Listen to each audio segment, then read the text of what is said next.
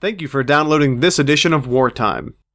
Remember, as always, Wartime is fully supported by contributions from listeners like you. For more information, please visit wartimepodcast.com. I hope you enjoy the program.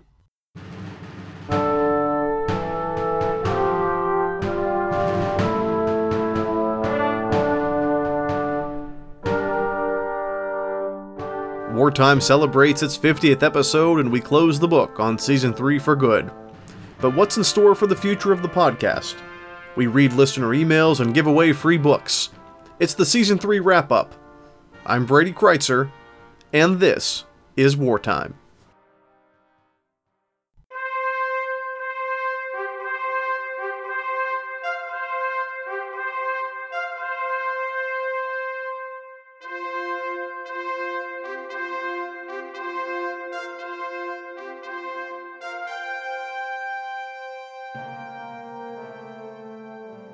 Hello, ladies and gentlemen, and welcome to our season 3 finale of Wartime. I'm your host, as always, Brady Crytzer. On season 3 of the series, we've been discussing the American Revolutionary Era, the people, places, and ideas that defined it, and the political ideologies that gave rise to the world's first truly modern republic. As always, remember, history is best when it's shared, and you can follow me on Twitter at Brady Crytzer or by searching Wartime Podcast. You can visit my author's website, which we'll talk about today, bradycrytzer.com. And of course, your home for everything wartime on the web, wartimepodcast.com. Today, as we put a pin in our third season, it's worth some reflection and some note as to where the podcast has been and hopefully where it's going. We have a few listener emails to read. Thank you very much for those. Big ones we'll address in a big way. Uh, and we'll talk about again what you can expect from wartime in the months to come. As a bit of a refresher, uh, right now War- Wartime has finished its third season. And amazingly, that's been 50 episodes. I think today is the 50th. In those 50 episodes, we've had about 500,000 downloads, which, considering that we're not talking about the Kardashians or The Walking Dead or Star Trek or something, we're talking about straight history, that's pretty good. I'm very proud of it. Uh, and again, you are as much a part of it as anyone for listening and hopefully spreading the word to your friends who think likewise. You could be like me, however, uh, and be the only one in your immediate group of friends who has any interest in history, uh, and in that case, they probably uh, won't want to hear about it. But at any rate, do your best, spread the word. Uh, it's greatly appreciated. With that said, I think it's about time we look to the future of wartime what you can expect, what you'll be seeing. I received a lot of emails for this uh, for today's episode, uh, and again, we did choose a winner. Uh, for the free book, the email of the season. Um, but interestingly enough, they all ended the same way. And the way that the emails ended was a basic question of what comes next for wartime.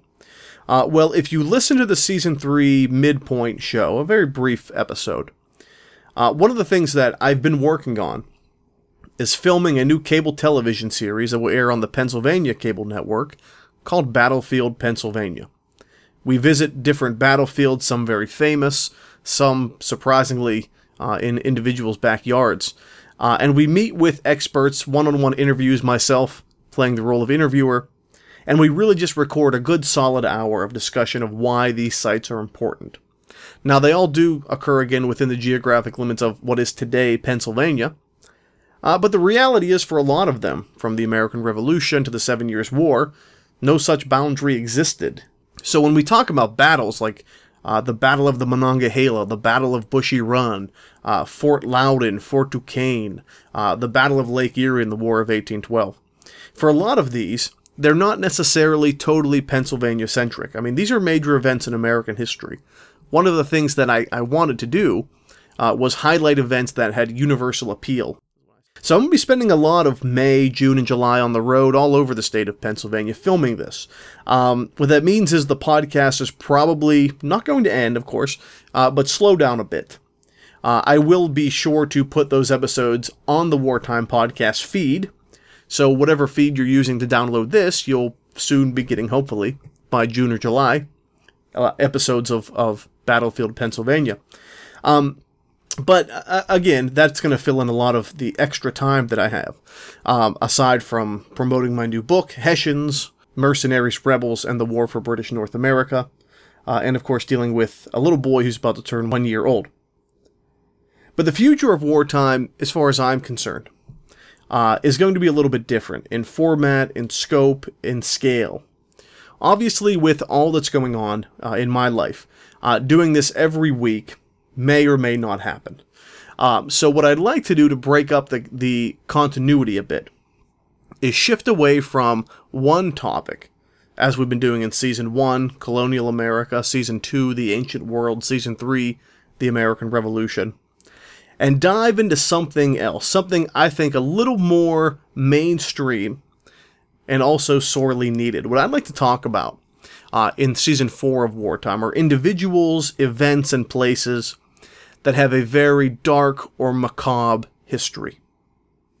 People like Jack the Ripper, people like uh, Vlad Tepes, Vlad the Impaler, uh, places uh, ill repute like Bedlam, the famous uh, mental institution uh, in, in, in Victorian Britain. These kind of places that have a big time name appeal, obviously, but that have very few examples of very frank, professional historians talking about them.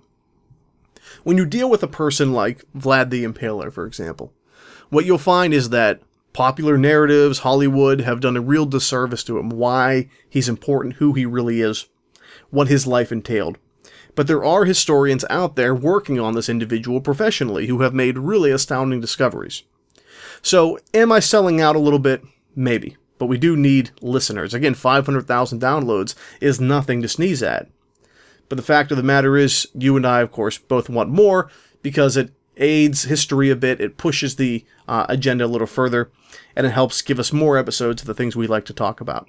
So, season four will be that bend on dark personalities. And the nice thing about that is, uh, we don't have to do one weekly. We can really stretch that out to last throughout the summer and maybe even the fall. We will have call in guests to talk about history, believe it or not. Uh, and I'm about to do something that very few historians will do.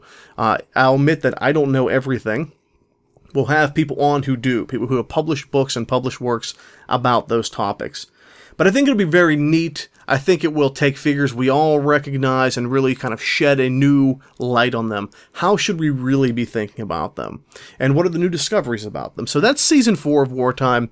I'm very excited about that. I would foresee that coming in midsummer or the fall. Again, mixing in will be these episodes of Battlefield Pennsylvania, audio and video if I can figure out the technology. But that's what we're dealing with.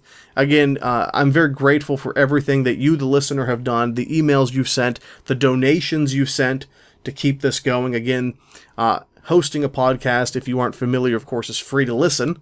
I listen to podcasts uh, literally two, three times a day, not my own, of course.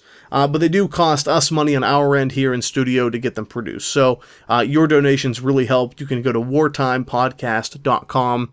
Every little bit goes a very long way. But that's what we're dealing with here. Moving on. Um, I mention every episode uh, my website, bradycrytzer.com. Uh, and one of the reasons I do it is because it's one of the direct connections you, the listener, can have to me so we can converse. And anyone out there who, who has emailed the program before will know that uh, I absolutely respond to emails. Uh, and I have, I think, three or four right now different email conversations going on with listeners. So don't hold back. Uh, I'm happy to do it.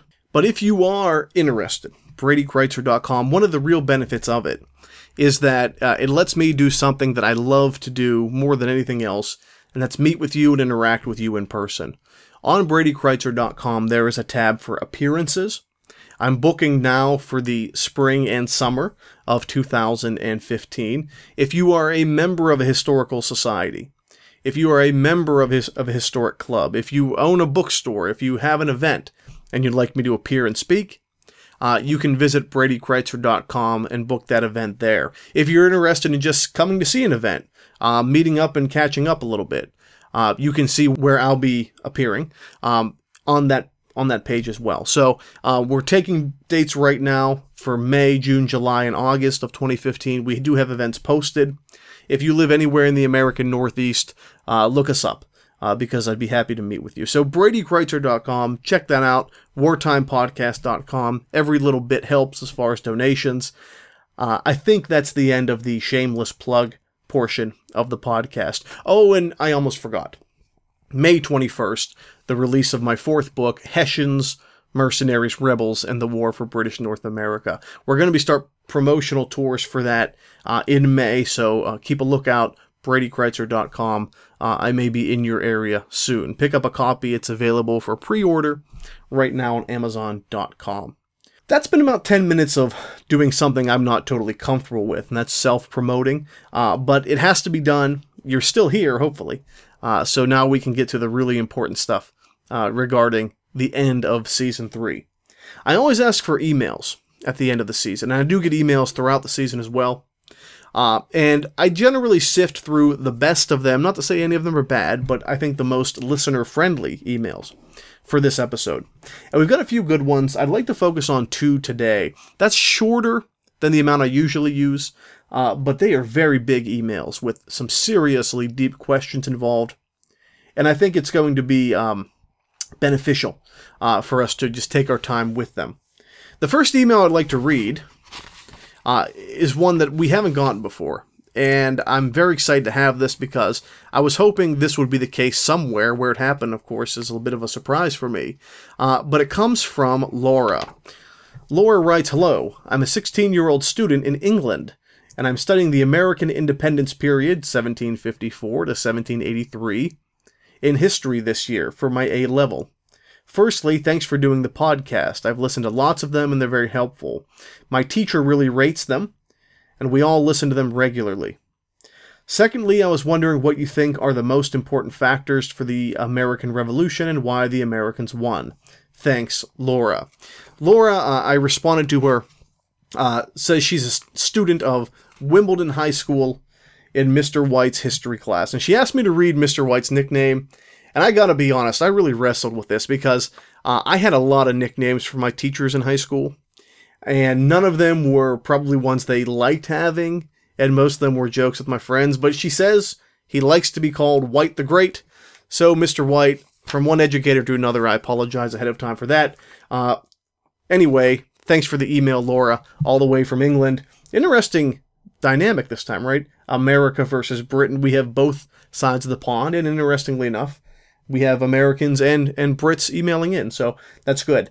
Um, her question was what were the biggest factors the Americans won? And of course, this is a good episode to really kind of review a bit and highlight the major points. But one of the things that's, I think, really interesting about the Revolution uh, is that it's not necessarily a conventional war the way we think. This is not World War One. This is not World War Two.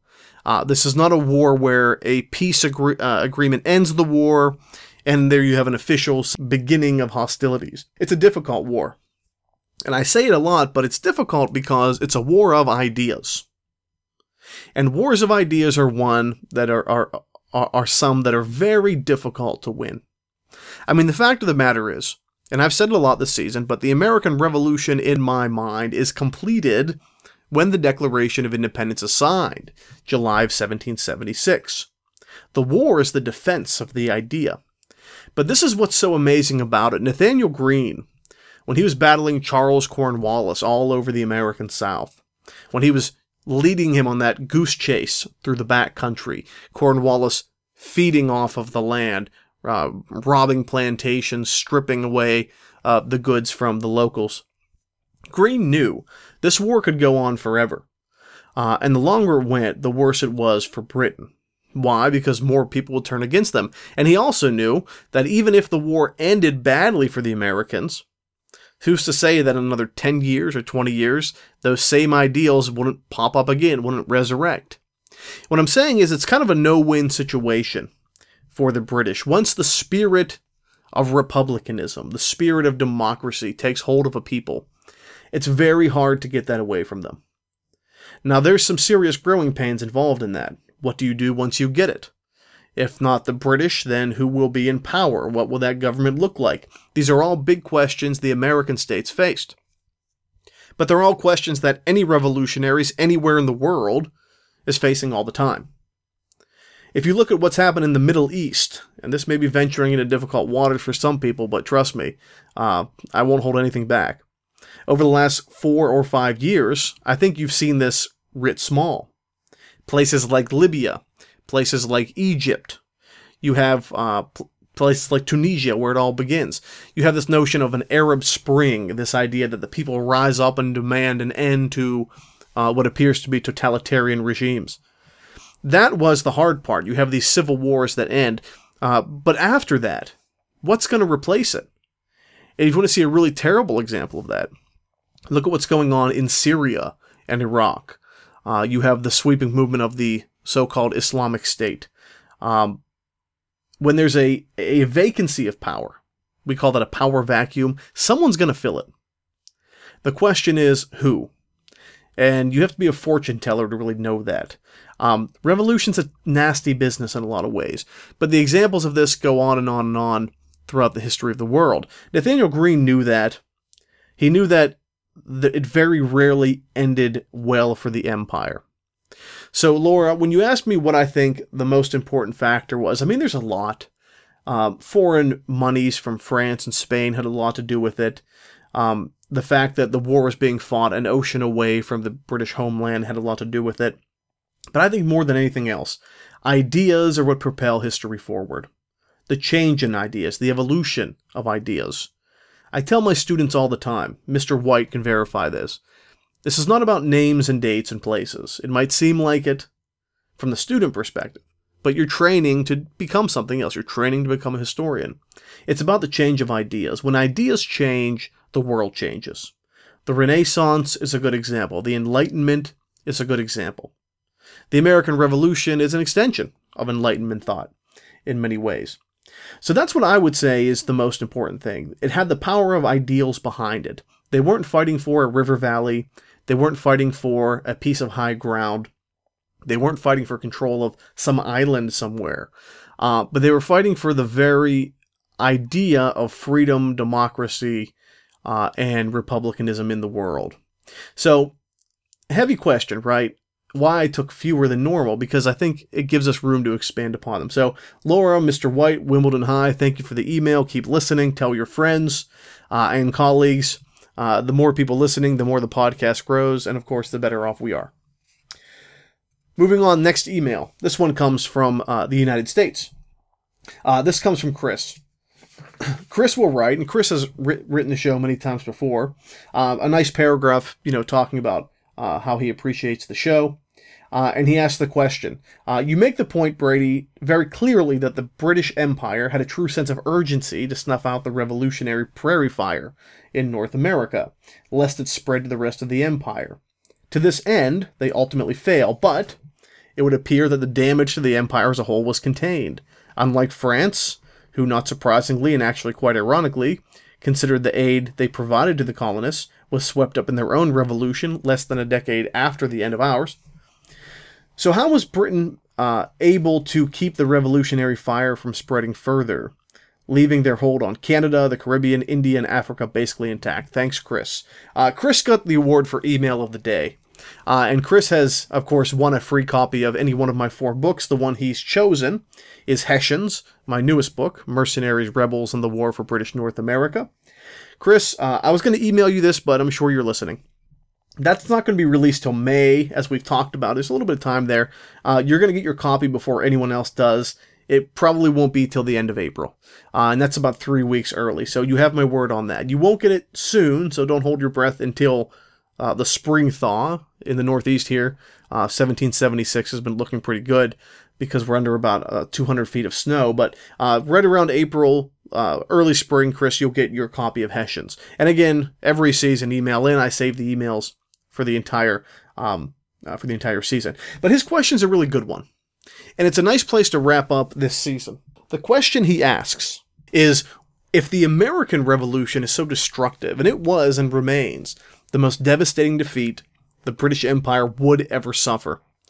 How did the entire empire fall apart? I think one of the things as Americans, and I'm speaking as one, we like to do is sort of look at this like we defeated the British Empire, right? David beats Goliath, that sort of thing. But the problem is, when you look a little closer, The British Empire isn't anywhere as near as big as it will be even a hundred years after the Revolution.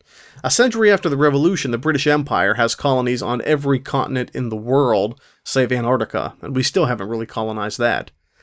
They said the sun never set on the British Empire. They were right. They were the most powerful and largest empire in the history of the world. So it's not like they were beaten down and devastated by the Americans. And there's a reason for that. And that's what Chris is asking. Why don't the other colonies that watch what the Americans do fall apart as well? This is where historians really shine. Asking the big question, right? There's the obvious question who wins the war? Then the, then the, the, the bigger question, which not many people see, why doesn't it spread further? A book was released a few years ago, and I'm recommending it now, by a historian named Maya Jasanoff, and the book was called Liberty's Exiles. It was probably the best detailed study of the Loyalist movement uh, ever published. Liberty's Exiles, Maya Jasanoff. But in that book, Professor Jasanoff basically says we spend a lot of time talking about what she calls, and of course what's historically called, the spirit of 1776. This idea that republicanism, self governance, is a virtue that will spread around the world. But she begins her book not talking about the spirit of 1776, but the spirit of what she calls 1783. So, what is the spirit of 1783? Well, the spirit of 1783 is what basically encompasses Britain after the fallout from the war. They lose their most profitable colonies overnight with the signing of the Treaty of Paris. They lose uh, what will be untold trillions of dollars then in the 18th century and in the future by losing control of them. And Britain will take a long, hard look at itself and ask itself, where did we go wrong? And how can we make sure the very thing Chris was asking, losing their other colonies, doesn't happen? It's a big question. It's a tough question. Maya Jasanoff, I think, gives the best answer yet. What she says is the spirit of 1783 was the recovery from the revolution. It was the lesson learned. Britain before this, before the revolution, had a very inflexible position in terms of how they governed their colonies. I like to call it a one size fits all policy. Every colony has a similar governing structure. Every colony has subtle nuances or major nu- differences between them. They're very different. Virginia was different from North Carolina. Jamaica was different from some of their colonial holdings in India. I mean, uh, this is just reality. Britain really, I think, failed to recognize that to its fullest extent until the revolution occurred. Again, and you can listen to previously in the season, it seemed like every wrong move that could be made in terms of squashing this rebellion before it really took hold from 1763 onward was made. Because the British just weren't really willing to take a look at themselves and say that our empire is now enormous from 1762 to 1763, the end of the Seven Years' War, the conquest of France. And our system for governing it just isn't very good. So in 1783 and beyond, the British begin a policy of really, I think, considering the needs of the individual colonies. I mean, they'll meet with Canadians, right? Uh, they'll meet with various Caribbean planters.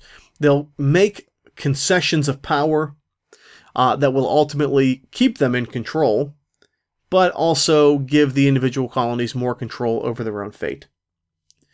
That's really why it doesn't happen. I mean, for us to say that the British were just very rigid and stiff and would not change anything. Eh, that's true until 1783. And after that, I think there's a long, hard look at what they have to do to be a modern empire and how they can avoid the same mistakes. Now, granted, there are big differences between American colonists and Jamaican colonists and Indian colonists, uh, but at its heart, it's still basically the same idea. You're taking your way of life, your empire, and you're dropping it, dropping it into a place where it never existed before and hoping to control it.